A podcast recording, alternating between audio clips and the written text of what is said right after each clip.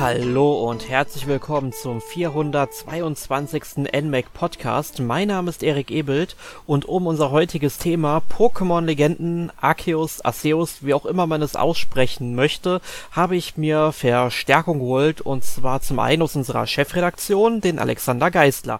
Hallo Alex. Hallo Erik und auch an alle da draußen, die zuhören. Ja, und zum anderen von unserem Mr. NMAC, wie er gerne auf unserem YouTube-Kanal genannt wird, dem Sören Jakobsen. Hi Sören. Guten Tag, ihr beiden, und guten Tag, liebe Hörer. Ja, ich nehme an, ihr habt beide sehr viel Pokémon-Legenden gespielt. Ja.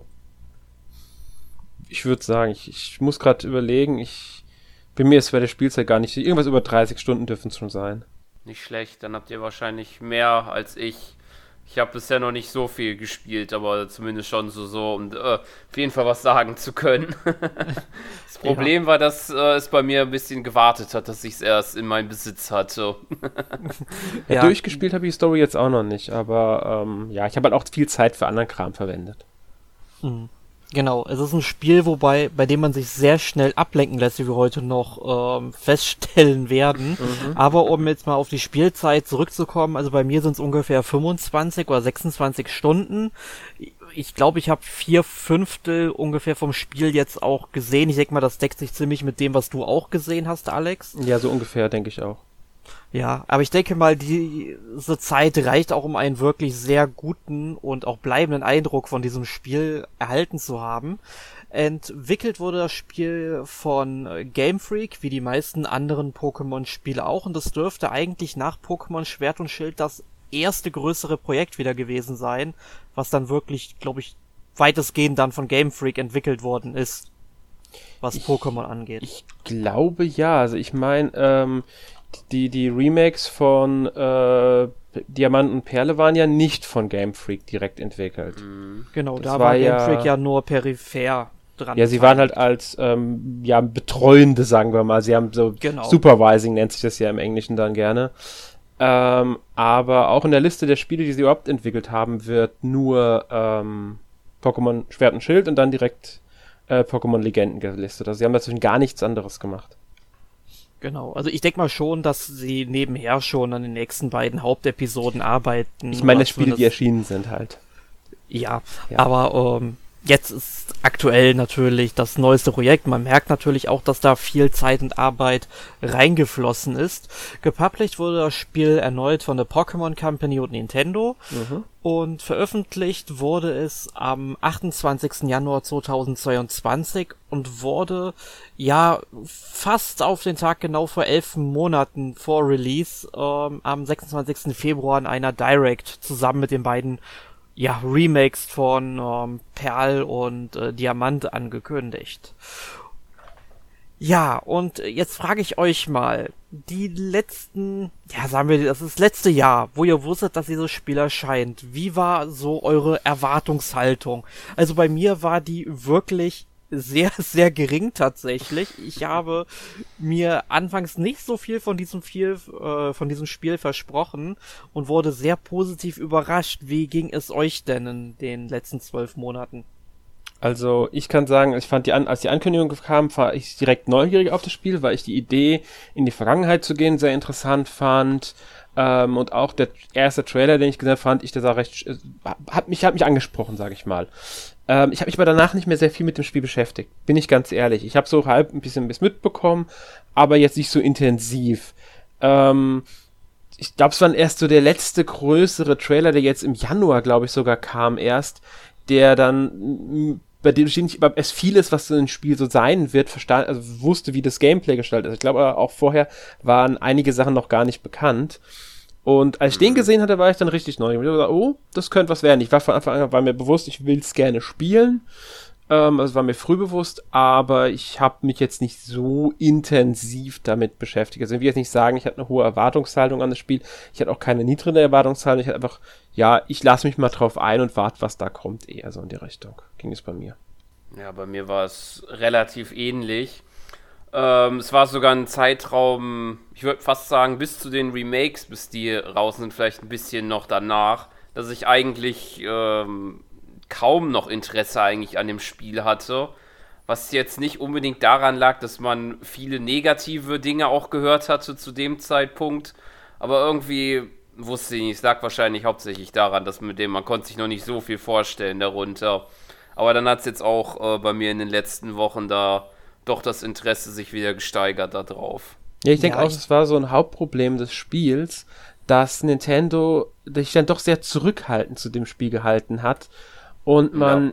tatsächlich bis zu den Remakes oder kurz danach, wie du gesagt hast, nicht wirklich wusste, was ist das jetzt. Also man konnte natürlich, wusste natürlich Vergangenheitssetting, es wird offener, es soll ein bisschen, wie sie ja gesagt haben, actionreicher werden und so weiter aber man wusste nicht, wie genau laufen jetzt die Kämpfe ab, was hat man erwartet einen der Gameplay-mäßig und so weiter. Das haben sie alles erst so in den letzten zwei, ein bis zwei Monaten überhaupt so richtig verraten.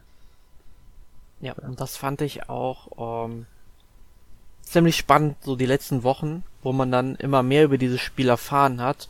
Und kurz vor Release, also als die ersten Reviews rausgekommen sind von den größeren Magazinen, und die dann wirklich Traumwertungen vergeben haben, die, sag ich mal, so von einer 9 von 10 zum Beispiel, was ja für ein Spin-off eher sehr ungewöhnlich ist. Und solche hohen Wertungen durchweg hatte ja auch zum Beispiel nicht äh, New Pokémon Snap im letzten Jahr bekommen. Und das ist eigentlich ein Spiel, was viele, viele Leute unbedingt haben wollten, das ist auch ein sehr gutes Spiel geworden ist, aber ähm, Pokémon Legenden ist dann jetzt einfach nochmal was anderes vom Gameplay her und dürfte auch mehr Leute ansprechen. Und einfach wie viele Menschen jetzt einfach so positiv überrascht äh, worden sind, hat jetzt irgendwie so ein Hype ausgelöst. Und das Spiel hat sich jetzt auch in der ersten Woche, ich glaube, so um die sieben Millionen Mal verkauft, was Sechs, erstaunlich ist. 6,5 Millionen hat Nintendo offiziell gesagt gehabt als ja. Verkaufszahl. Ja, dann rechnen wir die nächste halbe Woche jetzt, bis der Podcast erscheint, einfach noch mit. Dann dürfen genau. das 500.000 weitere Exemplare sein, schätze ich mal. Ähm, und äh, das, da bin ich wirklich sprachlos, wie dieses Spiel durch mhm. die Decke ging. Und es macht ja auch sehr viel Spaß. Ja. Ich meine, ähm, das sind, glaube ich, sogar, wenn ich mich richtig erinnere, auch Sphären, die auch Schwert und Schild hatte, glaube ich, in, den, in dem Release-Zeitraum. Ja, ich, meine, ich das war auch so im Dreh. Ich glaube auch, aber ich glaube, ähm, Schwert und Schild hat sich insgesamt äh, sogar etwas schlechter im Release-Zeitraum verkauft gehabt. Ich müsste jetzt nochmal überlegen. Ich, ich hatte es gerade erst gesehen gehabt. Äh, Nintendo hat ja die neuen äh, Jahreszahlen bekannt gegeben und ich glaube, mhm. Schwert und Schild liegt momentan bei insgesamt 23,9 oder 24 Millionen, irgendwas um die 24 Millionen war es, knapp unter 24 Millionen waren es Verkaufszahlen. Also natürlich deutlich besser als das jetzt. Aber ich meine, die erste Woche lief bei dem Spiel sogar einen Ticken besser als bei Schwert und Schild. Will es aber jetzt nicht beschwören. Mhm. Ja. Ja, aber dann gehen wir doch jetzt einfach mal ans Eingemachte und reden wir mal so ein bisschen über Story, Setting und Szenario. Und Alex, du hast es ja schon gesagt, man, es geht in die Vergangenheit der Sinnoh-Region, die ja jetzt Hisui-Region heißt oder damals dann eben noch hieß im, äh, in der Pokémon-Spielwelt. Wir schlüpfen in die Rolle eines Protagonisten, den wir frei benennen dürfen oder auch Protagonistin ähm, die offiziellen Namen sind Lumia und Lumius, weil du kriegst ja wie in den Pokémon Hauptepisoden immer wieder so ein Gegenspieler. Das hatte man ja dann auch in den Remakes von Diamant und Perl auch wieder gesehen. Und daher sind dann eben die Namen. Ähm, natürlich muss man seinen Charakter so nicht nennen. Ja, man muss aber sagen, Gegenspieler ist hier jetzt eigentlich weniger gesagt, weil es ist ja nicht mehr, mehr wirklich, es ist ja nochmal was anderes, als es jetzt in den meisten äh, klassischen Pokémon-Spielen ist ich würde fast sagen, eher einen Freund, der halt dabei ist. Weil ich finde, ja. bisher ist diese zweite ja, Figur, ja, die ist jetzt, so. ja, Gehilfe, ähm, Kollege, wie man auch es nennen will. Also es ist halt, ähm, ja. Ja. Ich meine, das war ja bei Pokémon Diamant und Perl mit äh, Lucia oder Lucius ganz genauso. Also man sieht auch die genau. Ähnlichkeit der Namen wieder. Ja, die ist, denke ich, auch bewusst gewählt, wenn man sich Charakterdesign mhm. der Figuren mal anschaut, die se sehen den aus, ähm, jetzt, wie heißen so, Strahlen der Diamant, leuchtende Perle, ich glaube, durch genau. Remax, äh, die sehen genau. denen schon sehr ähnlich, den, den Designs der Charaktere, also den, der Pro, ähm, Protagonist, Protagonistin, jeweils, wenn man die mal vergleicht, die sind sich schon sehr, sehr ähnlich. Gibt es ja auch schon verschiedensten Fantheorien dazu. Genau. Und ähm, was ich halt super interessant finde, weil das ist irgendwie so ein Story-Ansatz in dem Spiel, den ich so nicht erwartet hätte tatsächlich. Man kommt ja vermutlich aus der Zukunft, einer anderen Dimension. Das wird nie so genau erwähnt in dem ähm, äh, Spiel, weil es geht ja auch thematisch um ein Raum-Zeit-Gefügenriss sozusagen. Mhm. Also es kann sowohl, man kann sowohl aus der Zukunft kommen, als auch aus einer ganz anderen Welt. Ähm, das weiß man halt nicht, aber ich würde tatsächlich, also von meiner Seite aus wirkt es für mich sehr wie eben die Vergangenheit der Spielwelt. Einfach, ähm, das ist einfach die Vergangenheit von dem ist, was wir in ähm, Diamant und Perl dann eben gesehen haben. Und zeitlich könnte man es, natürlich, wenn man diese ganzen Fantasy-Elemente mal beiseite lässt, würde ich mal sagen, so in die Meiji-Zeit einordnen, sprich Ende 19. ganz am Anfang 20. Jahrhundert. Ja, möchte äh, ganz kurz was einwerfen, mhm. wegen der Zeitreise, die da drin steckt. Ähm, es kann genauso gut sein, dass man durch die Zeit und durch den Raum gereist ist, weil durch diese Möglichkeit halten sie sich offen, wenn es kleinere Widersprüche gibt. Dann können sie ja immer noch sagen, ja, es ist ja nicht original das aus Perl und Diamant, es ist ja eine andere Welt in der Vergangenheit, die, der, also Parallelwelt und davon die Vergangenheit. Damit würden sie, falls irgendwelche ganz extremen Fans hingehen und sagen, ähm, also jetzt nicht negativ gemeint, halt erkennen, okay, das stimmt aber jetzt nicht. Das ist aber jetzt in äh, den Perl- und Diamantspielen nicht so, das widerspricht sich, das kann so nicht sein. Und da können sie sagen, ja, ist ja Raum und Zeit, das kann, muss nicht unbedingt die Vergangenheit von dieser Welt sein, es kann auch die Vergangenheit von Welt XY sein. Und dazu kommt ja noch, was sie ja auch gerne machen, die Pokémon-Spiele, jeder Spieler hat ja seine eigene Welt in dem Sinne.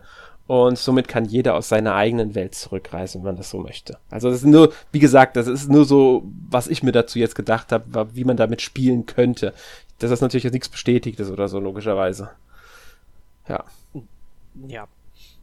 Und, weil ich, uh, ich yeah. meine nur, weil Ra eine Zeitreise durch Raum verschließt eine Reise durch Zeit halt nicht aus, kann auch gleichzeitig beides sein. Selbstverständlich. Also man hält sich da wirklich alle Möglichkeiten offen und kann dann natürlich im Endeffekt entscheiden, wenn die Fans damit nicht so ganz zufrieden sind, wenn da irgendwelche Widersprüche vorhanden sein sollten. Ähm, Wichtig wäre jetzt natürlich noch zu sagen, was ist eigentlich unsere Aufgabe? Also wir bekommen eben ganz am Anfang des Spiels schon von einer mysteriösen Stimme, genauer wird es nicht gesagt, aber man kann davon ausgehen, dass es Arceus, Arceus, wie auch immer ist, der zu einem spricht. Wir bekommen eben die Aufgabe, allen Pokémon zu begegnen, also allen, die es in der Hisui-Region gibt. Und ja, kurz darauf, also wir wachen quasi an so einem Strand. Wir treffen als erstes Professor Lavin, dem wollen wir dann eben helfen. Der arbeitet für die Galaktik-Expedition. Oh, Ähnlichkeiten zum Team Galaktik sind auch da. Äh, wer hätte das gedacht? Und ja, dann geht es eigentlich schon in die Spielwelt rein. Aber was ich halt super interessant finde, es ist ja eine sehr heterogene Gesellschaft, die in Hisui lebt. Also wenn man jetzt denkt, okay, ähm, Hisui, Sinnoh, wie auch immer, ist, sag ich mal, an ähm, Japans Hauptinsel Hokkaido, also ganz im Norden angelehnt. Also das weiß man ja. Und ähm, deswegen verorte ich es auch immer gerne in die Meiji-Zeit, weil es da eben auch in gewisser Weise um die Erschließung dieser Hauptinsel geht, weil die eigentlich von politisch nicht so einer großer Bedeutung war äh, vor bevor die schwarzen Schiffe unter Matthew Perry dann nach Japan gekommen sind. Ähm, und es leben halt, sag ich mal jetzt nicht nur in Anführungszeichen Japaner auf äh, Hisui, sondern das sind dann auch äh, ganz verschiedene Nationalitäten vorhanden. Ich meine zum Beispiel äh, Professor Laven äh, hat auch immer wieder so ein paar englische Satzbausteine, die er raushaut. Ähm, ich glaube sogar, er müsste dann von Alola kommen. Ja, Bin das erwähnt er sogar. Ach, erwähnt er es sogar, okay. Also ja. ich hätte es so verortet, also auch wegen Hautfarbe und so weiter bei ihm. Und das finde ich halt super interessant. Also ich weiß jetzt nicht, wie die Namen der japanischen Fassung sind, aber das hatte man ja auch später, oder was heißt früher, auch in den ähm, Hauptspielen, dass manche eben japanische Namen getragen haben von diesen ganzen Nebencharakteren, Trainern, die überall in der Gegend rumstanden, als auch natürlich Namen, die du aus Europa oder Amerika kennst. Und diese ganze Gesellschaft, die tastet sich jetzt erst einmal an Pokémon heran. Also die haben noch nicht so viel Kontakt da oben im Norden des Landes. Mhm. Was mir auch auffallen ist, immer wieder, also wir reden ja von der Erschließung der, dieser Region und so weiter, man kennt die Pokémon dort nicht, aber an anderer Stelle wird immer wieder auch mal gerne erwähnt, ähm, dass in anderen Regionen der Umgang mit den Pokémon bereits ganz anders ist. In einem Gespräch, einen Nebendialog, den man mit irgendjemandem, den man in der Jubeldorf ansprechen kann, einfach führt, erwähnt, dass es irgendwo eine Gegend gibt, in denen äh, die Menschen ihre Pokémon gegeneinander kämpfen lassen. Das ist ja eine Andeutung natürlich darauf, was man in normalen Pokémon-Spielen macht. Das heißt, es gibt bereits Regionen in dieser Welt, in denen man mit den Pokémon normal zusammenlebt während sie hier teilweise echt Angst vor den Pokémon haben, was für mich nicht so ganz dazu passt, wenn man dann bedenkt, dass die aus allen möglichen Regionen der Welt eigentlich dahin gekommen sind. Mhm. Verstehst du, ich meine, oder? Ja, ich, ich weiß, was du meinst. Das ist da schon so ein kleines bisschen widersprüchlich halt ja. irgendwo, ne? Aber äh, da wären wir halt schon bei den Widersprüchen, wenn wir so sind. nee, aber ähm, es wird ja auch zum Beispiel die Kanto-Region, also wo dann ähm, Rot, Blau, Gelb, Grün dann eben gespielt haben. Ähm, oder auch Hey You Pikachu, Hey You Evoli ist ja dasselbe im Grunde und natürlich die Remakes davon.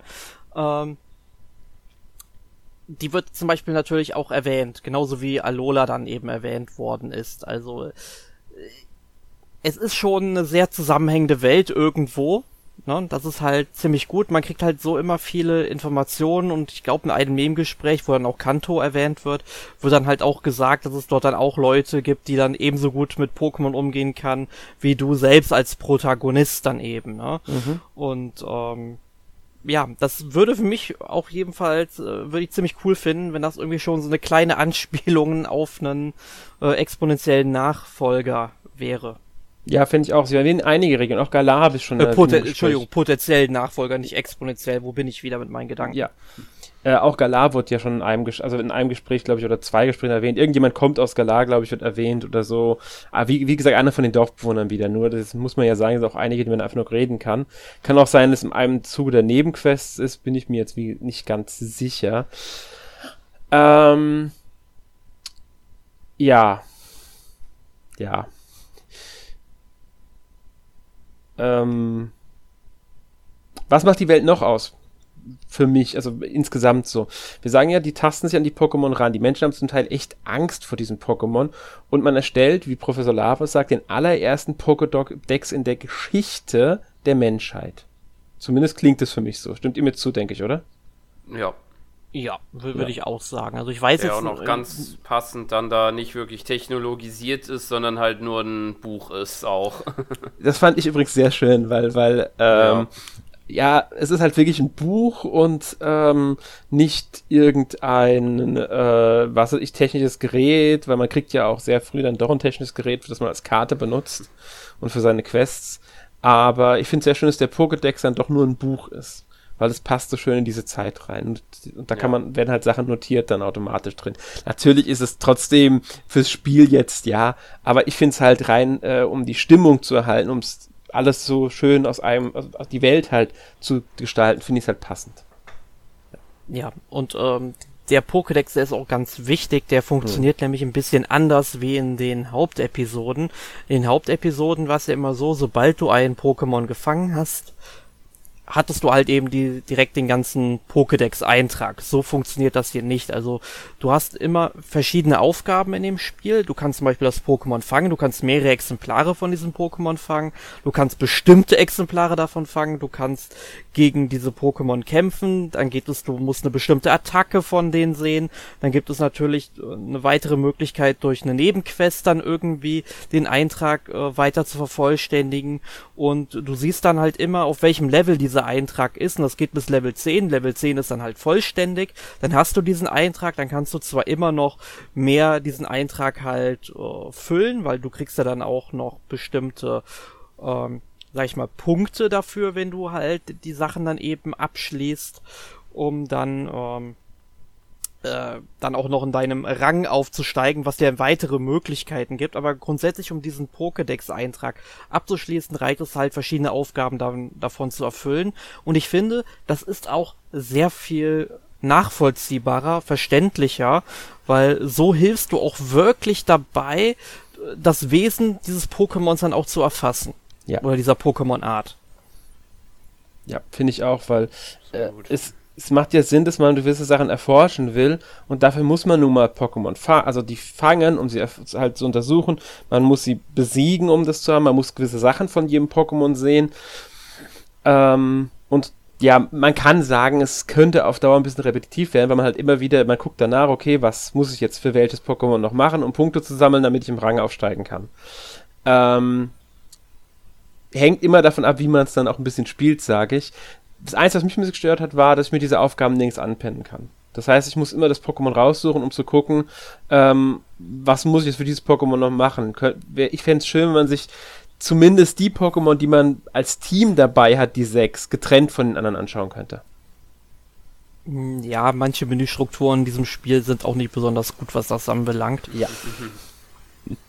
Ähm, hätte, hätte ich auch gut gefunden, aber tatsächlich würde ich auch einfach sagen, das gebe ich jetzt nicht nur euch beiden als Tipp mit, sondern auch an unsere Hörer. Ich würde gar nicht zu viel Zeit in diesem Pokédex verbringen, weil das macht einen irgendwann Kürre, weil ich habe das bei mir gemerkt, ich fange dann auf einmal an mit ähm, zum Beispiel Psychoattacken ähm, Machollos zu bearbeiten, ja, die dann irgendwo rumlaufen, ja. Ich, ich würde lieber sagen, einfach drauf losspielen. Man kriegt ja am Rande immer mit, ähm, was mit, einfach den Weg, wo man hingehen will, da alle Pokémon umnieten, fangen, was auch immer. Ähm, das, das reicht eigentlich schon vollkommen aus, weil man wird ja irgendwann nochmal den Rückweg antreten und es gibt ja auch Nebenquests, für die du einfach nochmal diese Region rein musst. Und ähm, vor allem, wenn du auch Materialien farben willst, das, wir müssen gleich auch noch über das Handwerkssystem reden, da lohnt es sich natürlich auch nochmal in die Region zurückzukehren. Das ist schon klar. Ich, ich meine, ich spiele es auch so, dass ich eher einfach rumlaufe, aber wenn man dann wirklich ähm, gezielt, weil man einfach noch einen Rang aufsteigen will oder sonst irgendwas das nachschauen will, könnte es einfach ein bisschen komfortabler sein. Das ist das Einzige.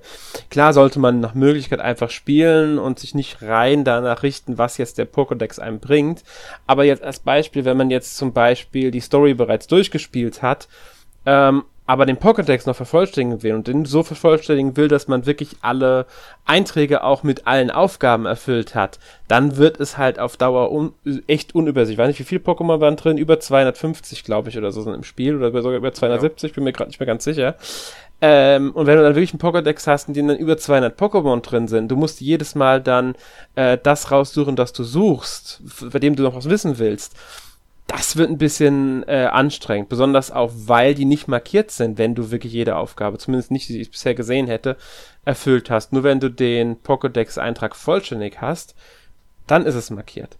Auch schön wäre, wenn irgendwo markiert ist, das Pokémon hast du schon gefangen, das hast du noch nicht gefangen. Klar, kannst nachgucken in der Aufgabe. Ich würde es gerne sofort sehen irgendwo schön ist, wenn man ein Pokémon, man kann die ja mit der hinteren linken Schultertaste anvisieren, wenn sie nah genug sind. Wenn man dann auf Steuerkreuz nach unten drückt, kommt man direkt in den Pokédex-Eintrag dieses Pokémons. Das macht es natürlich ein bisschen einfacher. Wenn man jetzt ist natürlich Pokémon dann ist natürlich nur blöd bei so Pokémon, die extrem aufmerksam sind, wo du dich eigentlich gar nicht wirklich anschleichen kannst.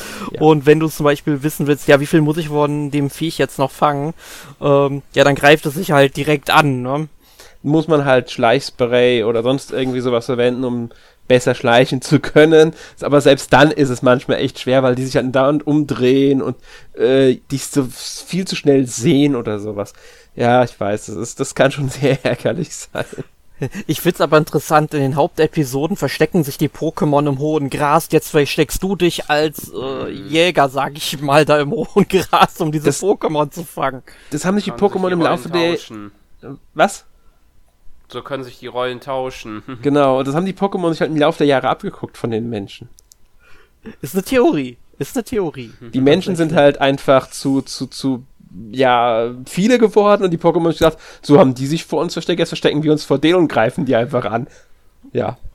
Ja, das, das ist wirklich plausibel, weil du musst ja bedenken, ähm, vor allem Hinisui ähm, ist halt noch nicht wirklich besiedelt. Die kennen Pokémon höchstens dann von dem Diamant- und dem Perl-Clans, die da oben schon seit einiger Zeit leben. Die würde ich halt so ein bisschen als äh, die Ainu der Pokémon-Welt, also die Ainu sind ja, ist jetzt, sind jetzt nicht die Ureinwohner Japans, sondern ein, ähm, eine Menschengruppe oder eine ethnische Gruppe von Ureinwohnern, die es in Japan dann eben gab. Vor allem in Hokkaido, Und, sollte man dazu Ja, die, genau, die, die gab es, also Ainu gab es dann eigentlich fast nur in Hokkaido, vielleicht genau. noch Tohoku so ein bisschen, aber ich würde tatsächlich eher sagen, fast nur Hokkaido. Ja, sie werden als die, sie werden eigentlich als äh, Hokkaido zugeordnet, ganz klar. Ja. Ähm, Und äh, du merkst ja auch im Spiel selbst, also wenn du zum ersten Mal nach Jubeldorf kommst, was später Jubelstadt wird, und ähm, es ist halt einfach ein wirklich kleiner Ort, aber es werden dort Gebäude gebaut. Und du musst, glaube ich, auch teilweise den Leuten dann auch in Nebenmissionen die bestimmten Pokémon bringen, die sie brauchen. Nehmen einfach mal in der ersten Mission, ist, glaube ich, wo du Bidiza, also diese ähm, Biber-Pokémon, dann eben hinbringen musst, damit die denen das Holz schneiden und das äh, Gebäude, was dort an der einen Stelle stand, ähm, wo da einfach nur so ein Gerüst war, du irgendwie, du kommst dann nach dem nächsten Ausflug in die Wildnis zurück und siehe da, auf einmal steht da ein ganzes Haus und du kannst sogar in dieses Haus reingehen und kriegst da später sogar, glaube ich, sogar Nebenmissionen. Ja. Und das passiert die ganze Zeit. Also Jubeldorf wächst im Grunde andauernd, äh, wenn, wenn du im Spiel unterwegs bist. Die, äh, überall stehen neue Gerüste oder daraus wird ein neues Gebäude. Ähm, also da wächst wirklich immer irgendwie was. Es wird, wird andauernd größer. Und das finde ich auch sehr, sehr schön, muss ja. ich sagen. Ja. Eine lebendige Spielwelt. Genau. Aber wir haben ja jetzt schon vom Schleichen gesprochen gehabt. Jetzt würde ich da nochmal sagen, wir sollten vielleicht noch insgesamt drauf eingehen, was, warum schleichen wir und wie fangen wir überhaupt die Pokémon in dem Spiel, weil das haben wir jetzt angerissen, aber nicht weiter ausgeführt gehabt. Genau, bevor wir auf diese Fangmechaniken eingehen, möchte ich euch noch eine ganz wichtige Frage stellen. Was ist das beste Starter-Pokémon in diesem Spiel? Welches habt ihr genommen? Was ist euer Schützling gewesen? Ähm, Moment, jetzt muss ich. Ich habe Ottaro genommen. Einfach nur so. Ich habe Bautz, ich hab Bautz genommen. Mal sehen, ob Erik jetzt Feurige genommen hat. Dann haben wir alle ein unterschiedliches. nee, also ich bin sowieso immer Team Wasser, also Ottaro. Ah, okay. Und, aber Bautz, äh, ich war am überlegen, weil ich die äh, Kombination aus Pflanze und Flug eigentlich ziemlich gut fand. Und ähm, aber später ist es ja Pflanze und Kampf, glaube ich, in der dritten Stufe. Ich weiß gerade gar nicht, wie die dritte Entwicklungsstufe heißt von Bautz. Ich glaube Silvaro oder so, glaube ich. Bin mir jetzt auch nicht mehr 100% sicher. Ja, ich meine auch Silvaro war Silvaro. Genau, das ja. ist, glaube ich, auch dann eine ziemlich coole Kombio eigentlich. Ähm, aber ich habe wirklich den Otter genommen, also der, der musste einfach sein. Finde ich halt immer super. Ähm, vor allem, ich habe damals äh, Schwarz und Weiß nur sehr wenig gespielt und das war ich ihm einfach schuldig. Ähm, ja, sowas bei mir mit Sonne und Mond, deswegen habe ich mich für Bautz entschieden. Ach, sieh an. Ich habe aber, ja, Zufallsentscheidung. Ich, ich, ich kenne mich da nicht gut genug mit aus. Bautz hatte ich in Sonne und Mond, das ist nicht sehr viel gespielt, aber trotzdem. Und ich habe gedacht, auch Ottaro, der sieht doch ganz nett aus. Putziger kleiner Otter, nehme ich den jetzt einfach mal und fertig. Und da ich in Diamant, in per leuchtende Perle, ähm, wie hieß er nochmal? Panflam? Nee, ja. das ist die Weiterentwicklung. Oder ist Panflam die erste? Nee, Panflam nee, doch, das Panflam, ja. ja Panflam so. genommen hatte und Feuer hatte, habe ich gesagt, okay, jetzt nehme ich Wasser. Ja. ja. Also bei mir seit Chiggy Wasser bin, bin ich immer dafür gewesen. Von Anfang an.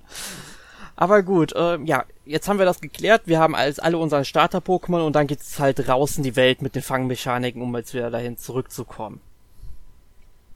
Alex, möchtest du diesen Part übernehmen? Ja, also kann ich gerne machen.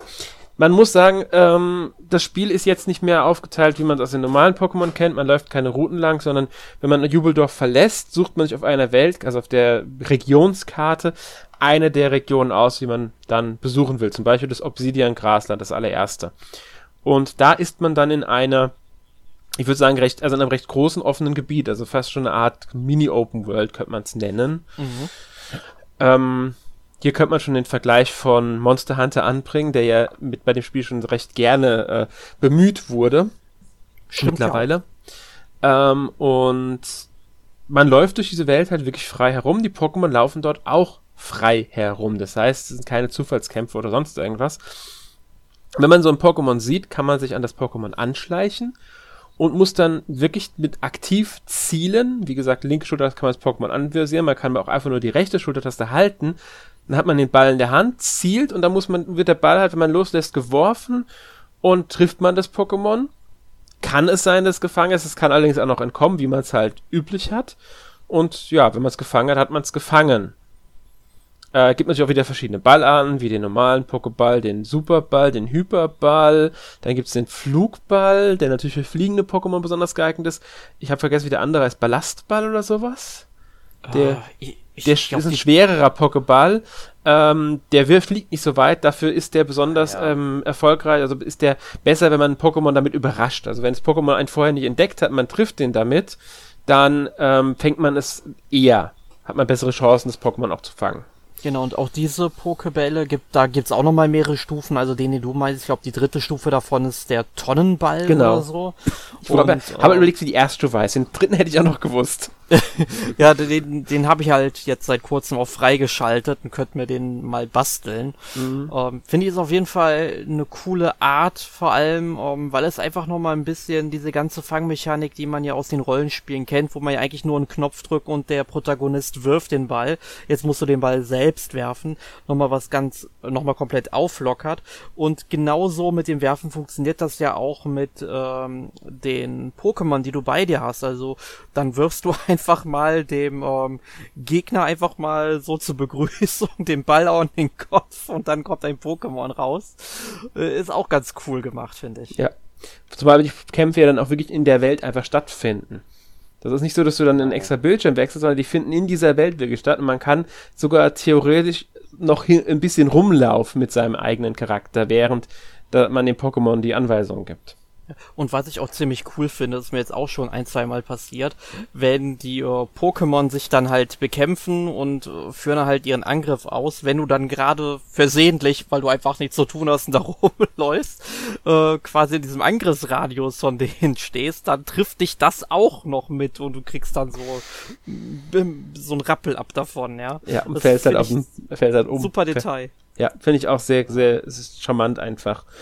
Ähm, Sören. Das stimmt natürlich, ja, das das ja? gibt es nämlich auch noch dann, da weil die äh, Pokémon, die man auf der Ebene sieht, einen auch, äh, den Protagonist auch angreifen können, was in den anderen Teilen ja auch nicht der Fall ist.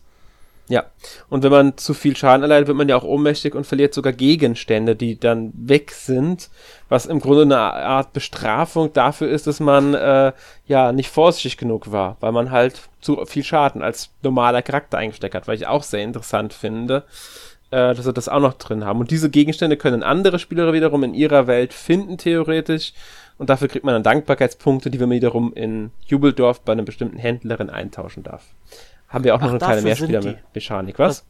ach, dafür sind die. Das habe ich noch nicht rausgefunden, wofür die Dankbarkeitspunkte mm. sind. Ich habe jetzt schon einige von diesen verlorenen Taschen da gefunden, mhm. wo die Items von den ähm, anderen Spielern drin sind. Und ich finde es schön, dass diese Spielmechanik auch funktioniert, ohne dass man hier so ein Nintendo Online Abonnement abgeschlossen hat. Ja. Das möchte ich nochmal erwähnen, weil das hasse ich, wenn solche blöden kleinen Sachen wie Ranglisteneinsicht und solche Geschichten dann wirklich von einem Online-Abo abhängig sind, wobei du ja gar nicht mal wirklich online spielst. Ja. ja. Ich habe ich bin mir nicht 100% sicher, ob wirklich alle Taschen von anderen Spielern sind, weil ich auffällig oft dieselben Leute habe.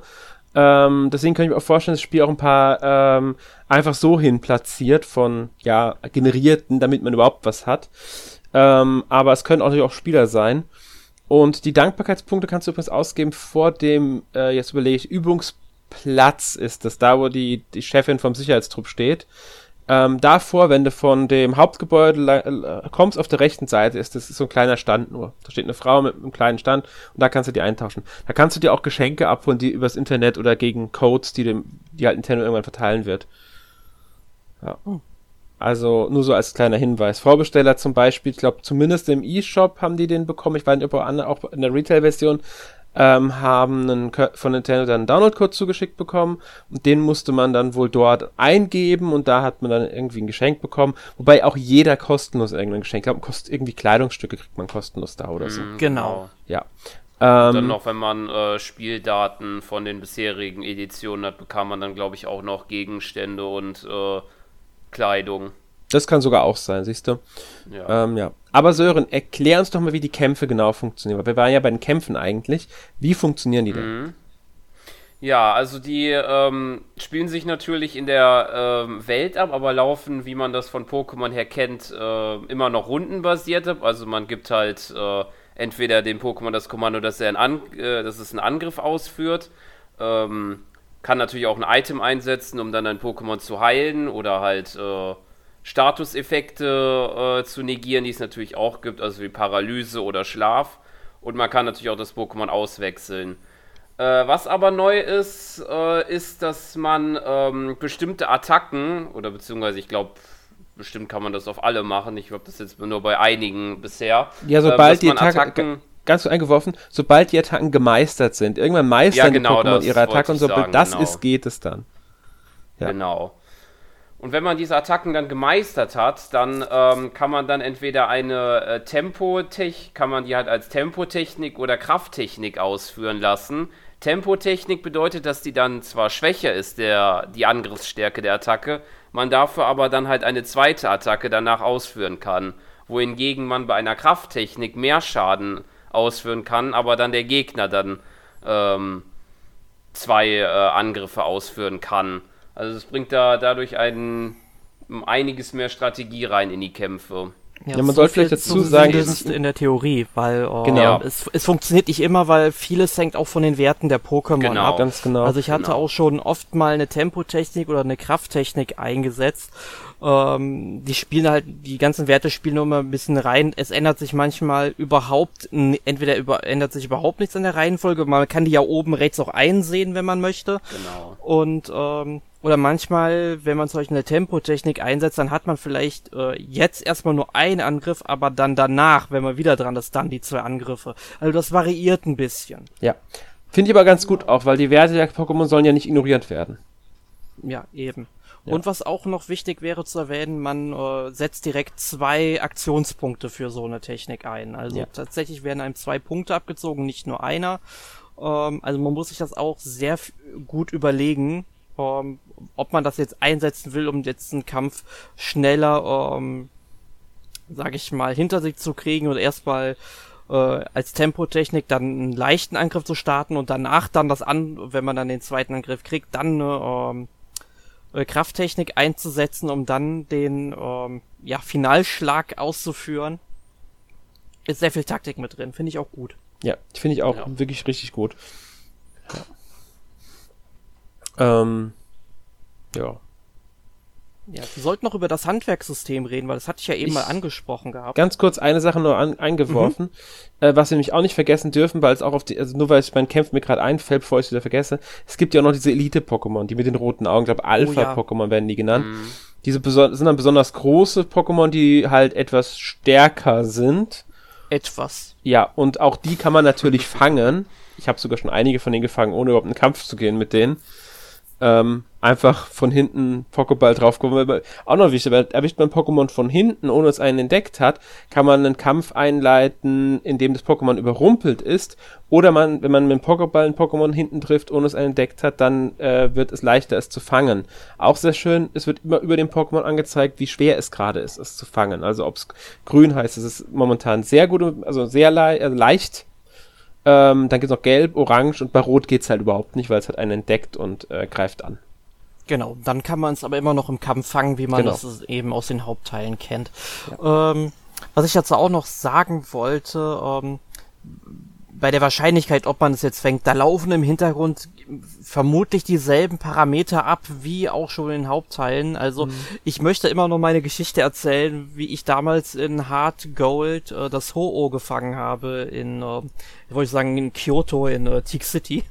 Ähm, Weißt du, ich habe da eine Stunde dran gesessen, hab äh, es versucht, so Schwächen mit irgendwelchen Status-Effekten zu belegen. Ich hab es einfach nicht gefangen.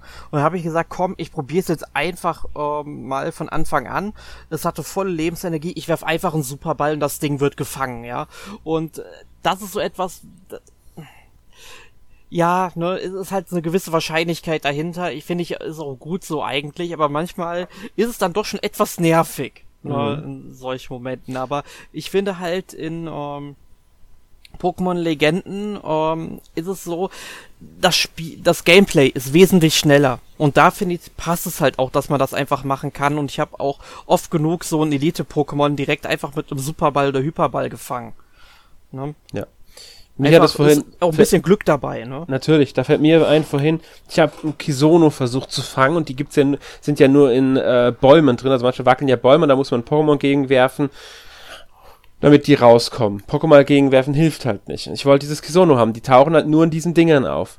Und ich habe gegen drei Stück davon gekämpft. Ich habe es partout nicht geschafft, dieses Vieh zu fangen. Egal wie weit, ich habe die Energie runtergebracht. Ich habe es zugelassen, dass Pokémon, Pokémon von mir besiegt werden. Einfach nur, damit ich die Gelegenheit habe, noch einen Pokéball mehr zu werfen. Ich konnte einsetzen Pokébälle, welche ich wollte. Es hat nicht geklappt. Nicht in einem Pokéball ist dieses Pokémon drin geblieben. Boah, das ist ärgerlich. Und äh, irgendwann waren sie halt auch gestorben. Einmal, weil ich halt irgendwann auch keinen Bock mehr hatte.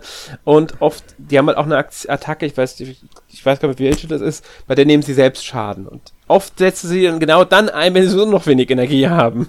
Oh, das ist, ja, die sind so klug manchmal, die Pokémon. Das ist genauso, wenn du ne, gegen ein Elektro-Pokémon mit einem Pokémon des Typs Stein kämpfst und die dann einfach sowas wie Donnerschock versuchen einzusetzen. Ne? Mhm. Ich, ich meine, so klug müssten die doch eigentlich sein. Ja, eigentlich schon, aber naja, sind sie halt nicht. Ja. ja. Mir fehlt aber noch eine Sache noch ein zu den Kämpfen, mhm. ähm, beziehungsweise genauer gesagt über die Attacken, äh, das Attackensystem noch. Äh, weil im Gegensatz zu den bisherigen Editionen, ähm, wenn ein Pokémon eine neue Attacke lernt, ähm, wird die nicht automatisch äh, in das Pool der vier möglichen Optionen hinzugefügt, sondern, äh, äh, sondern in so ein ja, leicht versteckteres Pool, wo dann alle anderen Attacken drin sind und ähm, man die halt jederzeit austauschen kann, was auch eigentlich sehr nett ist und man nicht auf diese vier Attacken fixiert ist, sondern man die immer wieder austauschen kann. Ja. Ja, finde ich echt super. Sollte meiner Meinung nach auch äh, in den Hauptteilen ab sofort so bleiben. Ja. Weil ich fand das halt irgendwie immer ein bisschen ähm, blöd, dass ein Pokémon eine Attacke vergisst, nur um was anderes zu können, ja. Also das wäre genauso, ähm, ich müsste mich jetzt entscheiden, ob ich jetzt äh, mit der äh, linken Hand schlagen kann oder mit dem rechten Fuß treten will oder sowas. Ne? Und ich müsste mich dann entscheiden, ob ich das jetzt vergessen will. Dann könnte ich meine linke Hand nicht mehr benutzen. Ne?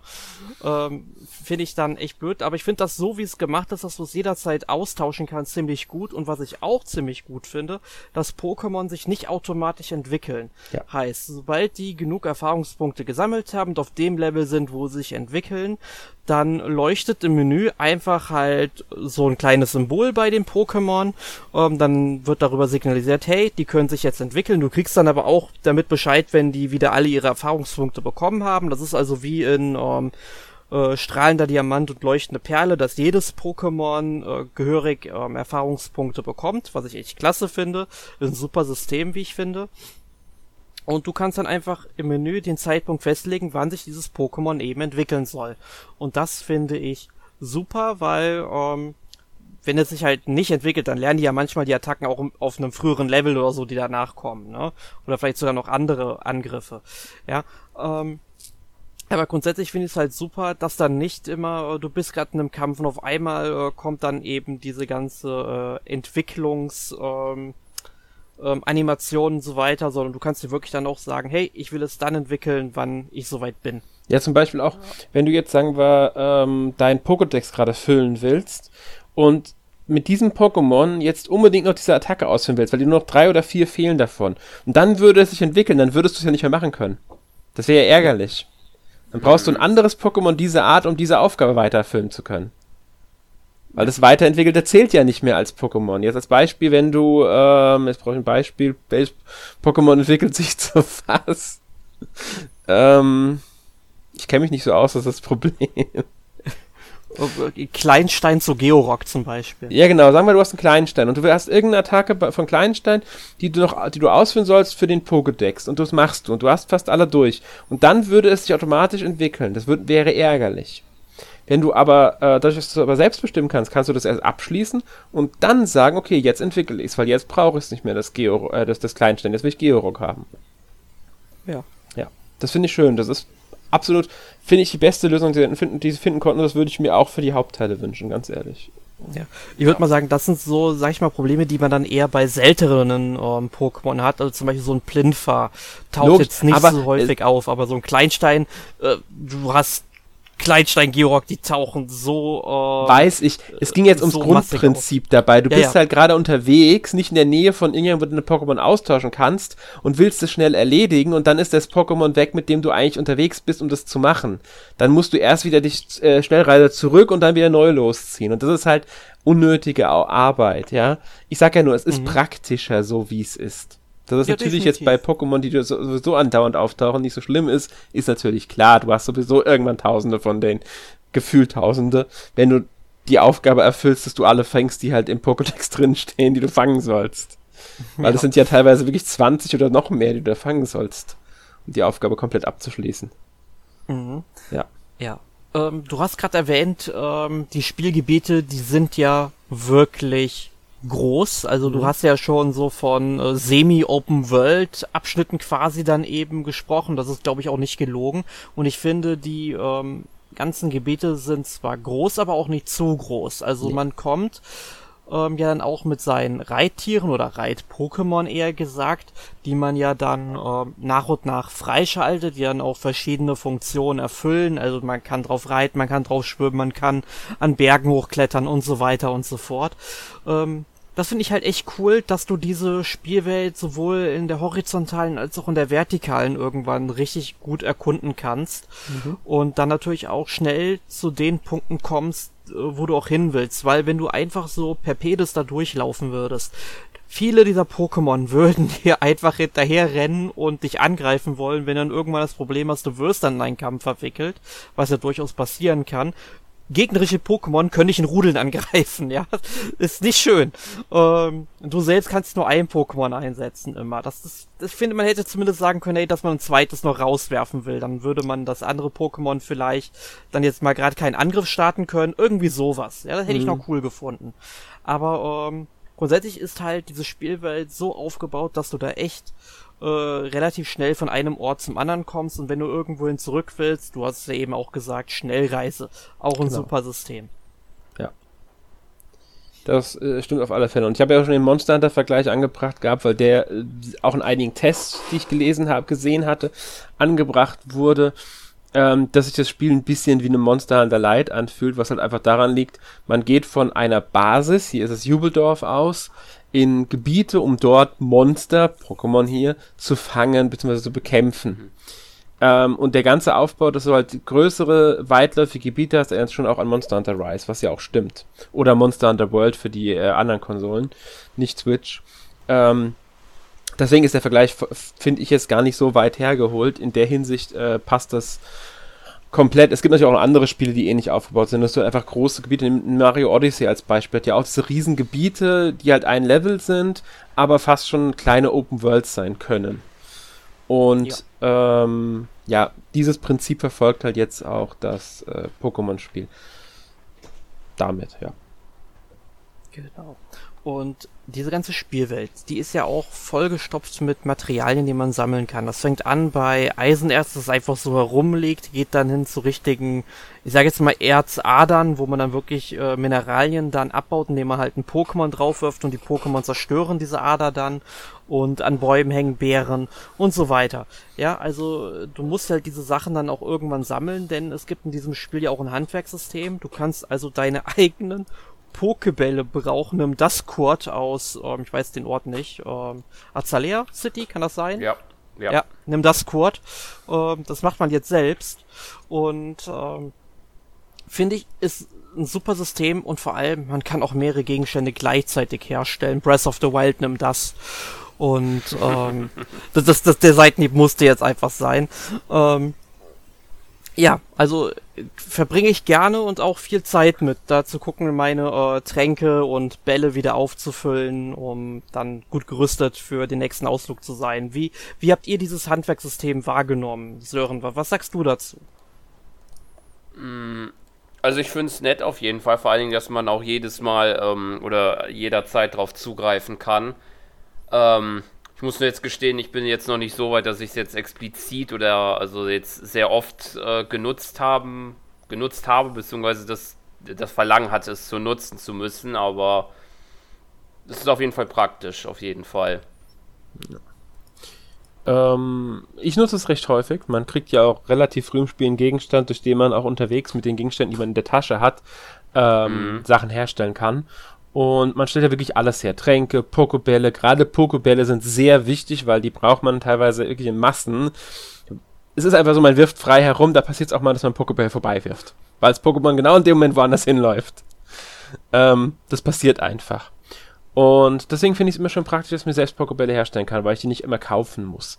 Natürlich vorausgesetzt, ich habe die richtigen Materialien. Deshalb natürlich ist es sinnvoll, wenn man möglichst viele ähm, äh, Materialien sammelt, wenn man unterwegs ist. Also möglich einfach sammeln, sammeln, sammeln, sammeln, wenn man unterwegs ist. Dass, dass man ja nie Mangel an Materialien. Natürlich geht es dann das Problem, dass irgendwann die Tasche voll ist. Das ist natürlich klar. Mhm. Deswegen muss man seine Tasche halt auch vergrößern lassen, was aber sehr ins Geld gehen kann.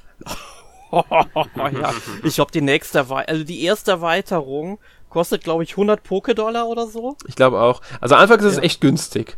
Ja, und mittlerweile, ich bin jetzt bei meiner, weiß ich nicht, 15. Erweiterung oder 16., 17., irgendwas in dieser, zwischen 15 und 20 irgendwo.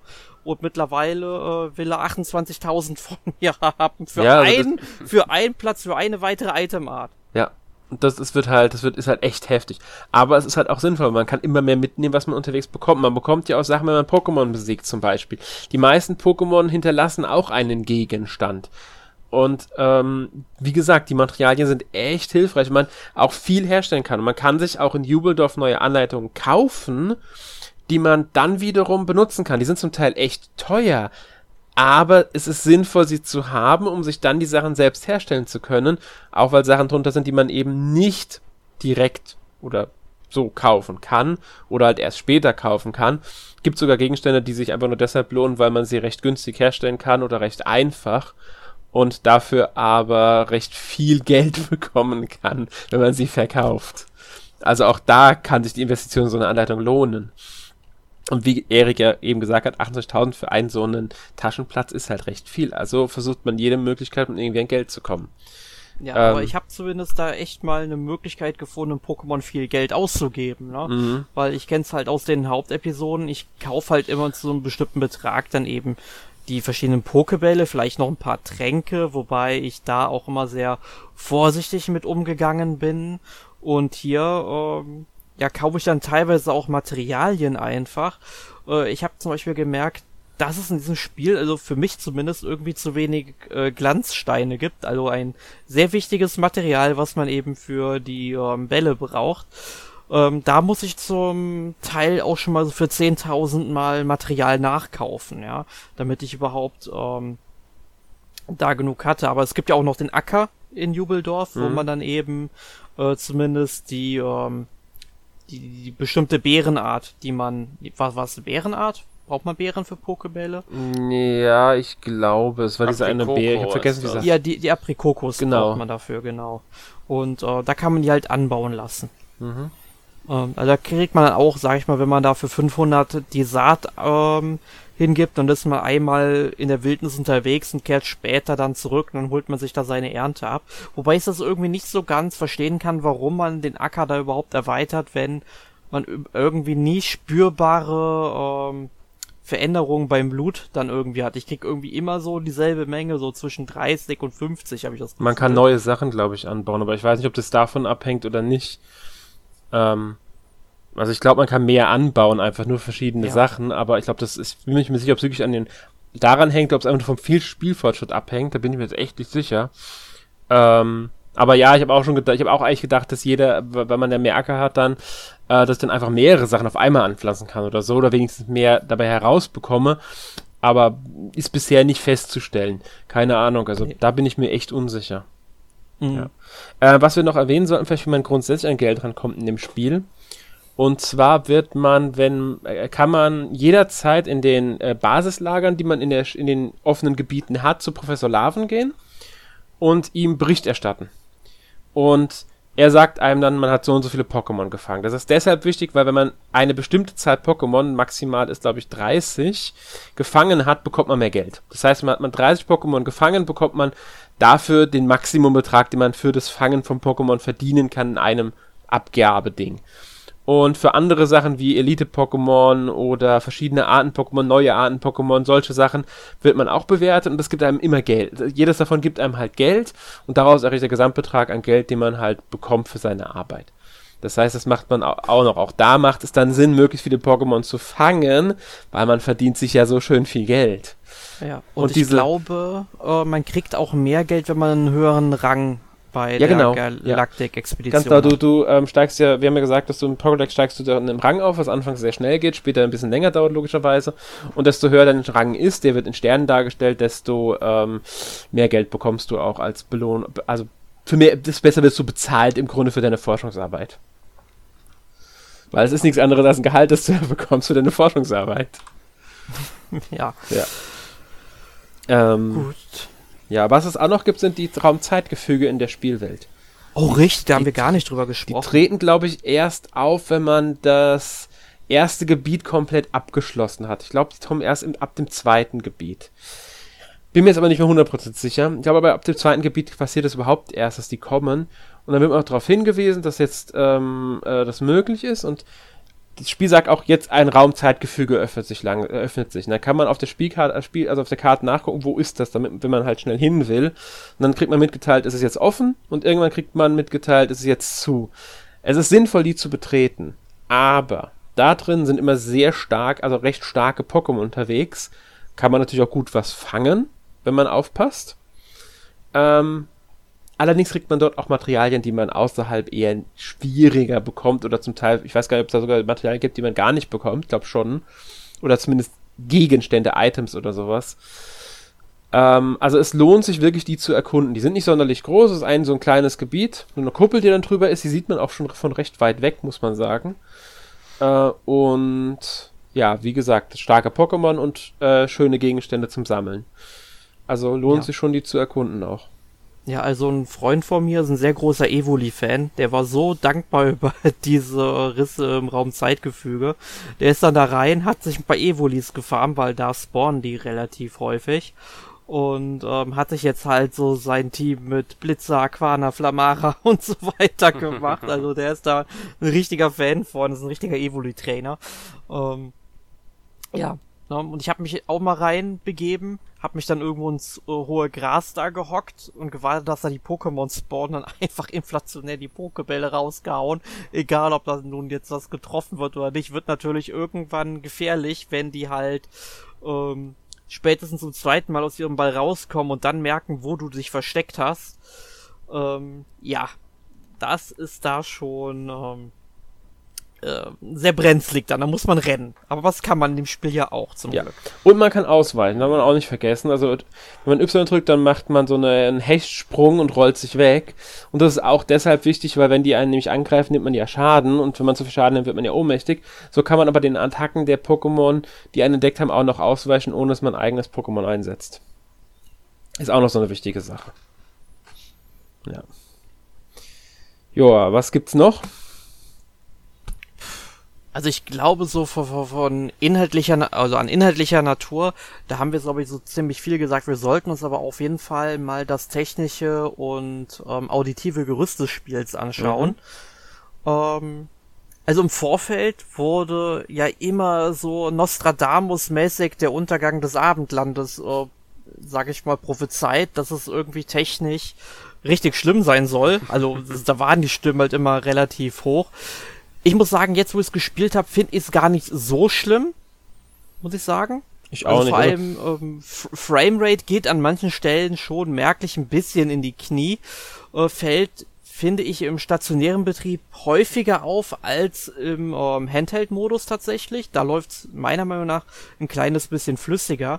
Aber selbst daran habe ich mich mit der Zeit so gewöhnt und ich merke es fast gar nicht mehr. Also ich muss jetzt dazu sagen zu Framerate, es ist typisch, wieder mal typisch für mich, muss ich ganz klar sagen. Mir fällt sowas sowieso immer eher später auf als anderen, mhm. weil ich hatte damit jetzt keinerlei größeren Probleme. Ja, okay, vielleicht läuft sie mal ein bisschen langsamer, als sie sollte oder so.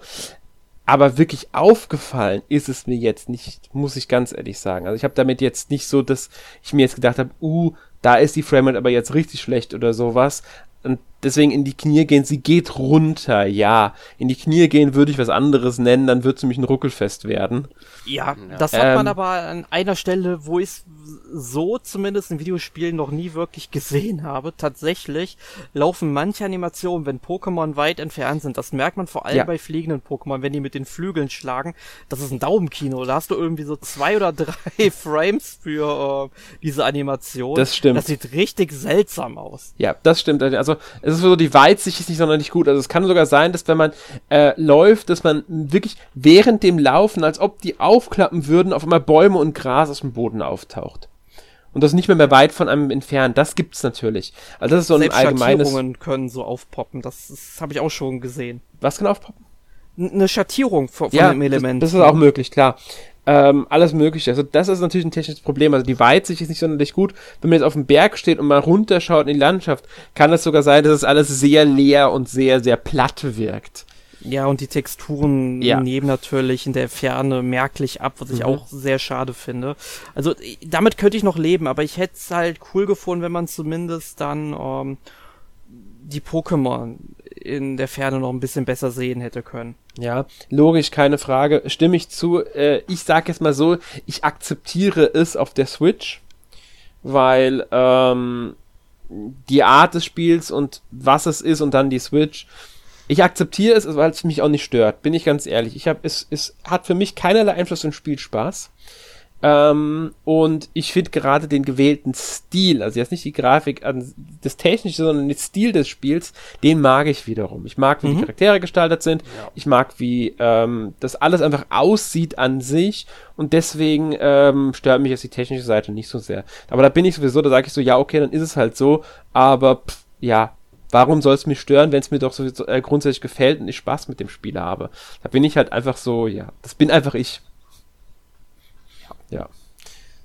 Von daher, klar, es gibt Fehler. Ist eine Frage, weil du hast auch Bugs aufgeschrieben. Gibt es denn Bugs in dem Spiel? Ähm, ja, also es sind, sag ich mal jetzt nicht richtige Bugs, aber ich hatte zum Beispiel mal äh, das Problem, ich weiß gerade gar nicht, wie heißt nochmal dieses große ähm, Skorpion-Pokémon ähm, oder das kleine po Skorpion-Pokémon. Äh, Pionscora. Pionscora, ich glaube, da gibt es auch so eine Elite-Version von. Mhm. Bin mir jetzt gerade nicht sicher. Ähm, die äh, dieses Pokémon hat sich einfach die ganze Zeit, nee, gar, gar nicht wahr, es war nicht Pionscora, sondern ähm, es war ein großes Luxtra, was ich halt besonders lustig finde, quasi, es war, es ist ja so, ein, so eine Art ähm, Raubkatze im Grunde. Und ähm, es hat sich dann einfach die ganze Zeit unermüdlich im, im Kreis gedreht, als ob man, äh, als ob es ihrem oder seinem Schwanz hinterher rennen würde, ja, kennt man ja manchmal so von Hunden zum Beispiel, ne, dass die das gerne machen ähm, oder Katzen halt auch manchmal. Ähm, sowas hatte ich zum Beispiel, dass die Animation gar nicht mehr aufgehört hat, dass es sich einfach so weitergedreht hat. Erst als ich dann ein Pokémon reingeworfen habe und dann, ähm, ja, das Pokémon gemerkt hat, ah, hier ist irgendwas anders, dann hat es damit aufgehört. Äh, fand ich interessant, ne? Und ähm, was ich ursprünglich ein bisschen, das ist jetzt kein Bug, aber merkwürdig fand, sind die Animationen der Charaktere, wenn sie reden.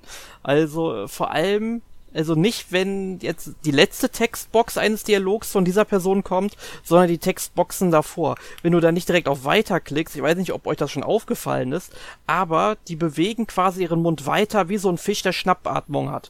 Ja, also, machen sie, das stimmt. Die, man muss sagen, also was das angeht, Dialoge und äh, ähm, also passend zu den Charakteranimationen sind sowieso, mh, mm, äh, ja, da hätten sie besser dran arbeiten können. Ähm, ja.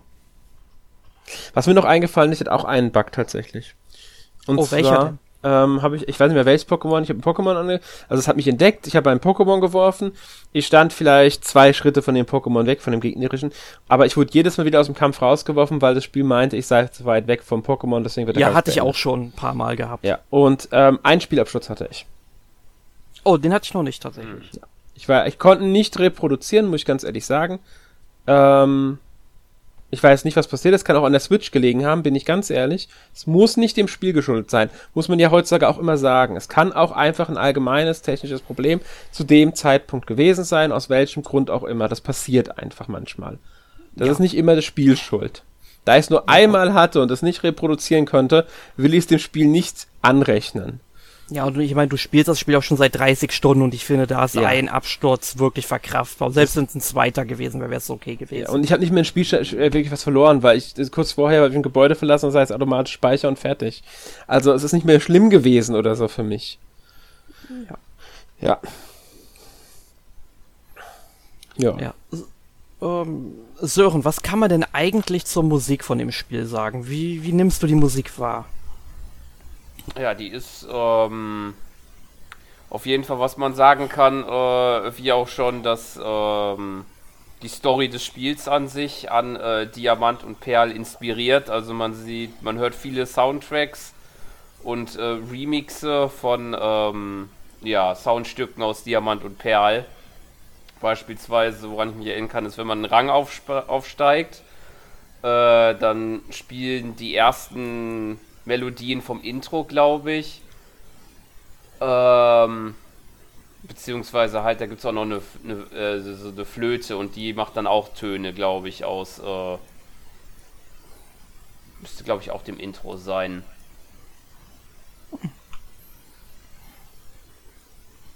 Ja, ich, ich finde vor allem, um, ähm, es gibt in diesem Spiel so einmal, einerseits natürlich halt Musik, die klar von Diamant und Perl inspiriert ist, wie du das schon gesagt hast, aber es gibt dann auch so Momente, wenn man dann eben durch die Spielwelt geht und es ist gerade ein bisschen ruhig, man hört dann vielleicht mal so ein bisschen ähm, Wind oder Regen, der runtertröpfelt, wenn er da ist, ähm, aber dann hörst du auf einmal so ein bisschen Klaviermusik, einfach so ein bisschen Geklimper auch. Und das hat mich sehr an Breath of the Wild erinnert tatsächlich. Ja, ja, hat mich auch tatsächlich. Ein paar der Soundeffekte sind, sind ich habe sogar fast im ersten Moment gedacht, die sind original aus Breath of the Wild entnommen. Sind sie doch eigentlich einige tatsächlich. Ja, ich bin mir nicht 100% also sicher. Ich war, hab's nicht verglichen, deswegen will ich es nicht beschwören, dass es wirklich so ist.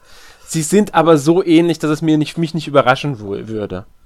Ja, also, also ich würde tatsächlich, also ich kann es jetzt natürlich hundertprozentig auch nicht sagen, aber ich bin mir zu 99,9% wirklich sicher, dass die dann aus Breath of the Wild entnommen sind, besonders wenn du halt ähm, so ein Item aufnimmst, was irgendwie rumliegt. Mhm. Ja? ja. ja. Das ist das so Breath of the Wild mäßig, ja. also das äh, geht gar nicht anders. Aber was, was mir halt äh, ein bisschen sauer aufstößt, ist, ich finde, das mindert die Atmosphäre so ein klein bisschen. Die Geräusche der Pokémon, ja das ist wieder so ein MIDI-Gedudel. Ich meine, wir sind mittlerweile auf der Switch und das hätte man schon deutlich besser machen können. Ja. ja.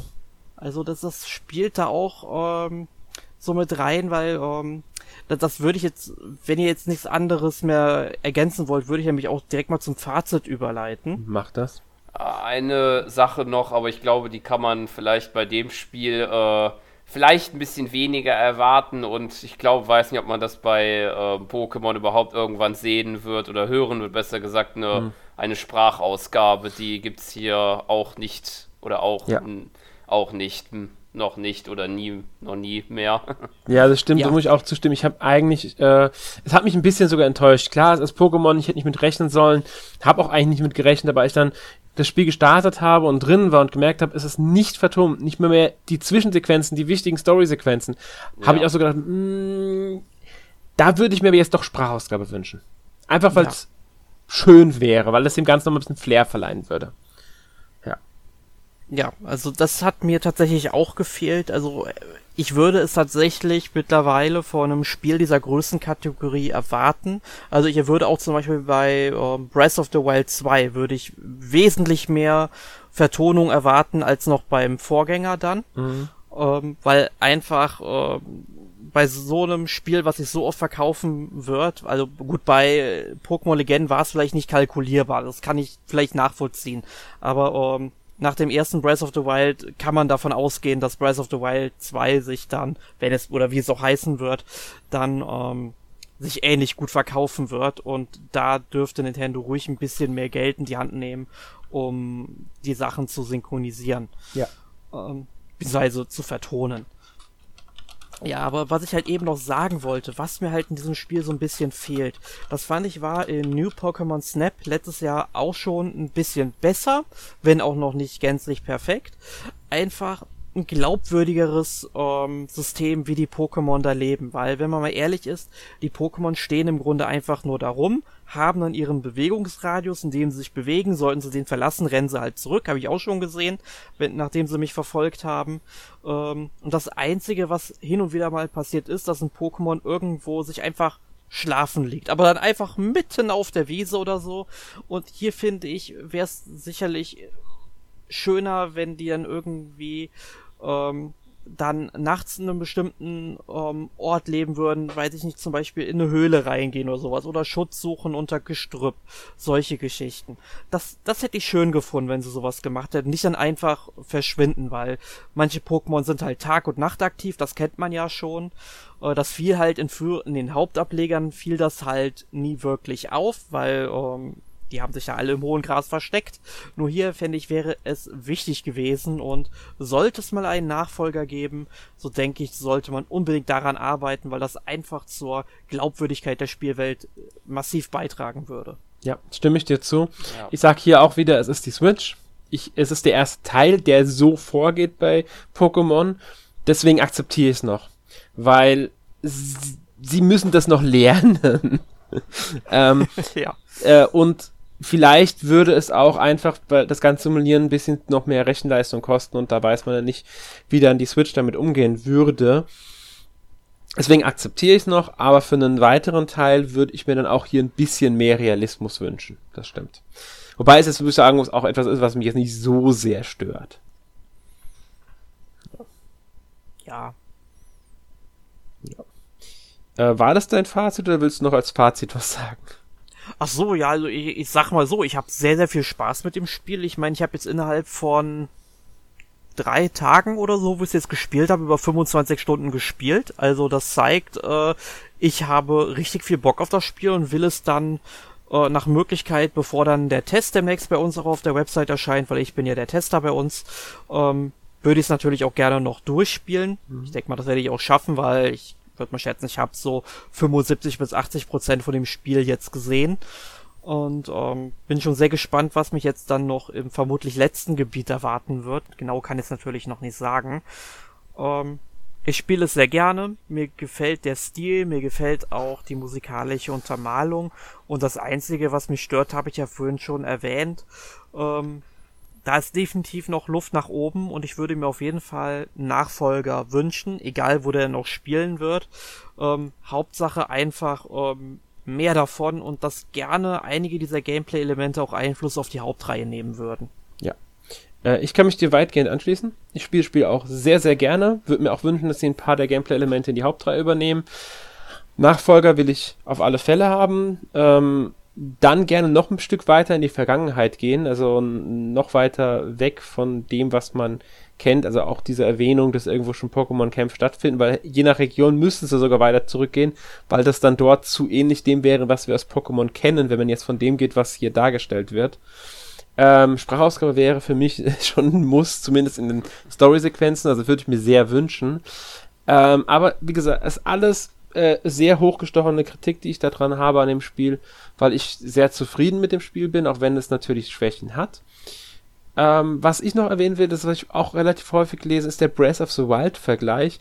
Nicht weil es sehr Breath of the Wildig ist, sondern weil es für die Pokémon-Reihe das Breath of the, der kleine Breath of the Wild Moment sein könnte, den auch Zelda hatte. Also, dass die Reihe nochmal in eine andere Richtung lenken könnte. Hier der Unterschied, dass es als Spin-off gemacht wird und nicht als Hauptteil der Reihe. Äh, ich fände es schön, wenn, wenn die jetzt hingehen, also Game Freak, Pokémon Company und Nintendo, äh, so im Wechsel immer wieder mal eine neue Edition, also neues Hauptspiel, neues Legenden. Vielleicht dazwischen auch noch äh, gerne mal andere Spin-offs wie Mystery Dungeon oder sowas. Oder auch einen ähm, weiteren Let's Go. Da gibt es ja schon längere Diskussionen drum, dass Let's Go was wieder fortgesetzt werden könnte mit einem weiteren Spiel.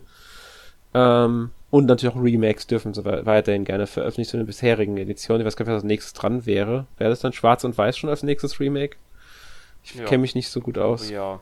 ja. Ich glaube mich auch. Ähm, aber wie gesagt, fände ich ganz schön, wenn sie da jetzt so diese Abwechslung auch haben, weil Legend unterscheidet sich von den Hauptteilen und gerne noch mehr davon. Damit gebe ich an dich ab, Sören. Ja, ich kann mich im Prinzip eigentlich auch ähm, anschließen, was ihr schon gesagt habt. Mir hat es auch sehr viel Spaß gemacht. Äh, äh, würde sogar sagen, um einiges mehr Spaß als die zwei Vergleichsspiele, die wir schon äh, mal angesprochen haben, nämlich äh, Breath of the Wild und ähm, Monster Hunter. Ich fand, da war das äh, System hier, hat mir jetzt mehr angesprochen, muss ich gestehen. Ähm, ja, und ich kann mir auch durchaus vorstellen, ähm, oder ich kann mir, würde mir auch gerne weitere Teile davon wünschen in anderen Regionen. Ähm, ja, vielleicht noch erwähnen, welche Regionen wir uns da wünschen würden, haben wir in einer Redaktionsdiskussion besprochen. Die findet ihr bei uns auf der Webseite n-mac.org. Oh, Cross-Promoting. ja, wir sollen es nicht nur erwähnen, weil es ist, kann ja ganz interessant sein, welche Regionen wir uns da wünschen. Ja. ja. Definitiv. Also guckt da unbedingt mal rein. Sind sehr interessante Antworten bei rausgekommen, wie ich finde. Und sehr unterschiedliche. Ja. Ja. Gut, ähm, dann denke ich mal, unser Fazit ist eindeutig positiv. Wir wollen auch mehr davon sehen. Guter Job, Game Freak, könnten wir an der Stelle mal sagen. Kommen wir zu unserer obligatorischen und wöchentlichen ähm, nicht mehr wegzudeckenden Rubrik letzte mhm. Woche gespielt. Alex, ich glaube, bei dir können wir es relativ kurz machen. Ja, ich habe die Woche nicht sonderlich viel äh, anderes gespielt, außer Pokémon Legenden, äh, Arceus, Arceus, wie auch immer. Äh, also nichts, was ich jetzt erwähnen müsste und deswegen, ja, ich habe ja eben schon gesagt und gebe direkt an Sören weiter. Ja, also so viel außer Legenden Arceus habe ich tatsächlich auch nicht gespielt. Ich habe äh, äh, ein, zwei Stunden bevor ich halt in den Besitz von ähm, Legenden Arceus kam, äh, mir ein anderes Spin-off äh, mal nochmal zu Gemüte geführt, nämlich Pokémon Mystery Dungeon Retter Team DX.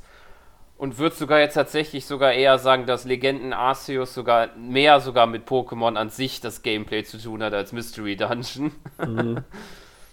Aber es sind beides ähm, gute Spiele in meinen Augen, also ich spiele beides sehr gerne äh, oder habe jetzt schon sehr gerne gespielt. Und ansonsten habe ich noch zwei ähm, Runden Mario Party Superstars mal wieder gespielt. Ja, geht Wird immer, aber langsam muss ich. Bitte? Es gibt Mario Party geht ja eigentlich immer. Spielst ja, es dann eigentlich. ich aber halt langsam sagen muss, äh, ich würde mir vielleicht wünschen, dass vielleicht ein, zwei neue Bretter langsam dazukommen. Also die fünf, die es in dem Spiel gibt, die habe ich, die, die habe ich langsam satt gesehen.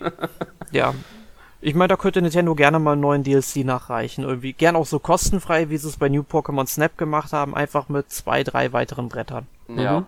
Fände ich auch gut. Ja. Gut, ähm, ich bin momentan im Elex-Fieber, nachdem ich in der letzten Woche, da war ich ja noch gar nicht beim Podcast dabei, glaube ich.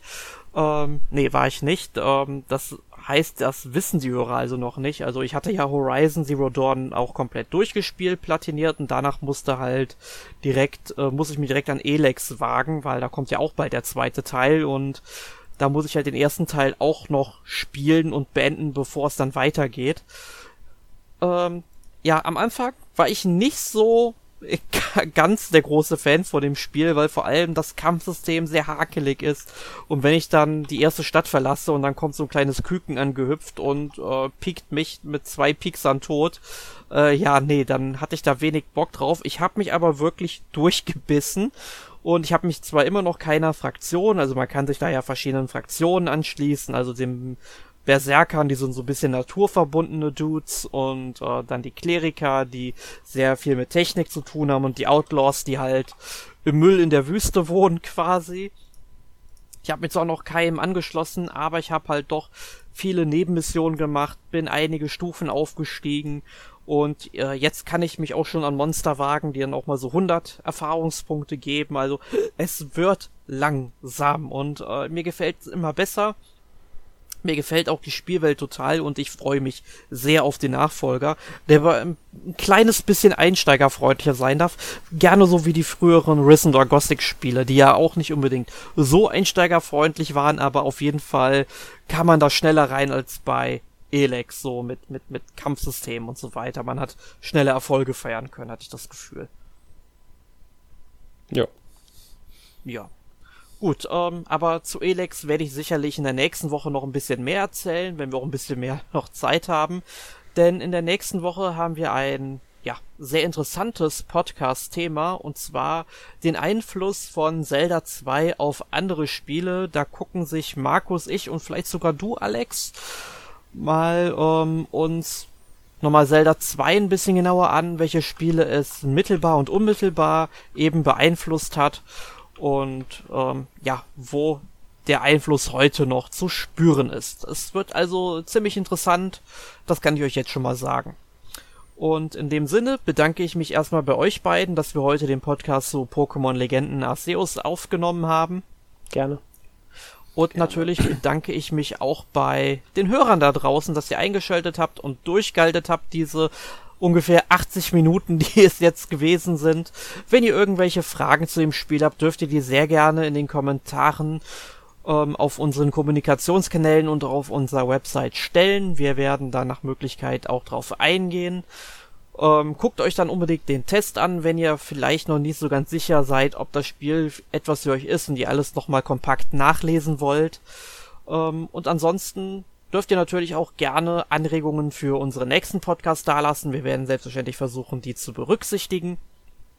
Und wir freuen uns wie immer jedes Mal über Feedback und in dem Sinne ein letztes Mal vielen Dank für heute und bis zum nächsten Mal. Tschüss. Tschüss.